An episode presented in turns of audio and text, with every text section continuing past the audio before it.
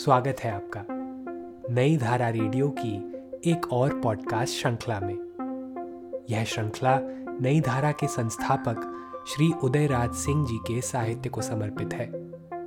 इस पॉडकास्ट में आप सुनेंगे उदयराज जी द्वारा लिखी कहानियाँ, संस्मरण व लेख। सुनना न भूले नई धारा रेडियो पर।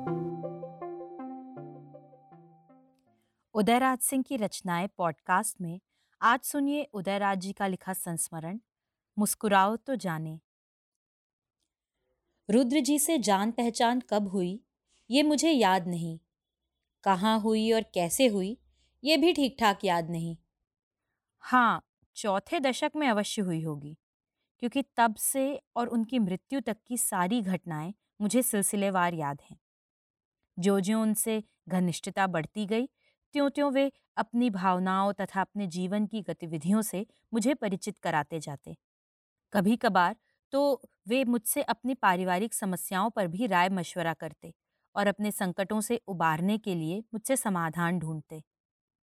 पत्नी की मृत्यु, फिर एकमात्र जवान कमासुत पुत्र का अचानक देहावसान और अंत में एकमात्र बालक पौत्र से सारे नाते रिश्ते तोड़कर मौन हो जाना जिसकी परिणति आँगन की छाती पर सदा के लिए ईट गारे की एक चार दीवारी खिंच जाना।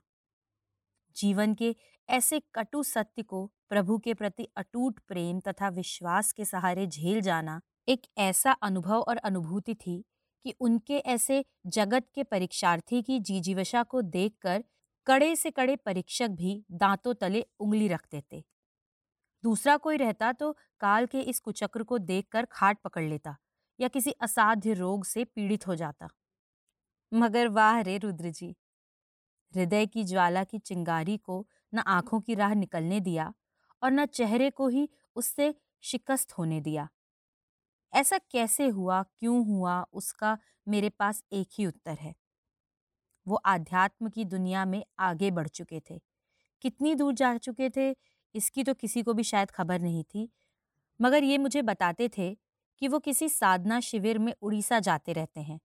फिर स्वर्गीय पंडित रामनंदन मिश्र, जो एक युग के भारत प्रसिद्ध समाजवादी नेता तथा लोकनायक जयप्रकाश के अभिन्न साथी थे, उनके यहाँ भी दरभंगा में आध्यात्मिक चिंतन बराबर होते रहते, जिसमें भाग लेने के लिए रुद्र जी अवश्य जाते और कभी कभी वो कह देते थे कि वो कल अमुक स्थान से बहुत लाभान्वित होकर लौटे हैं।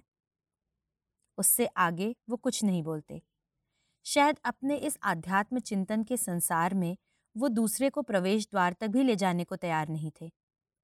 उनकी मुखाकृति पर एक असीम निस्तब्धता बराबर छाए रहती और वो मुखर कर भी पूरी तरह निखर नहीं पाते। आखिर क्यों?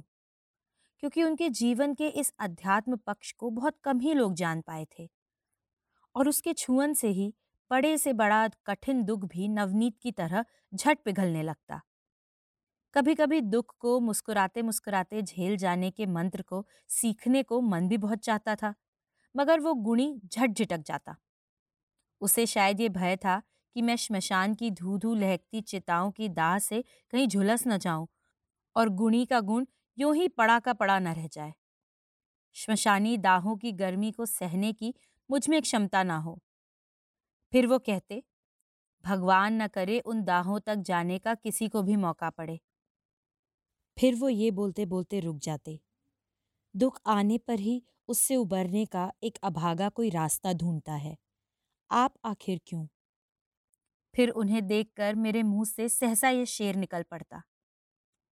मोहब्बत की दुनिया में आओ तो जाने, हमारी तरह गम उठाओ तो जाने। मोहब्बत की दुनिया में आओ तो जाने, हमारी तरह गम उठाओ तो जाने।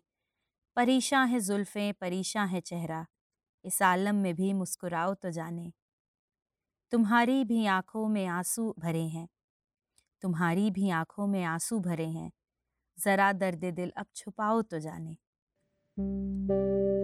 इस पॉडकास्ट को सुनने के लिए आपका धन्यवाद। हम आशा करते हैं कि हमारी यह प्रस्तुति आपको ज़रूर पसंद आई होगी।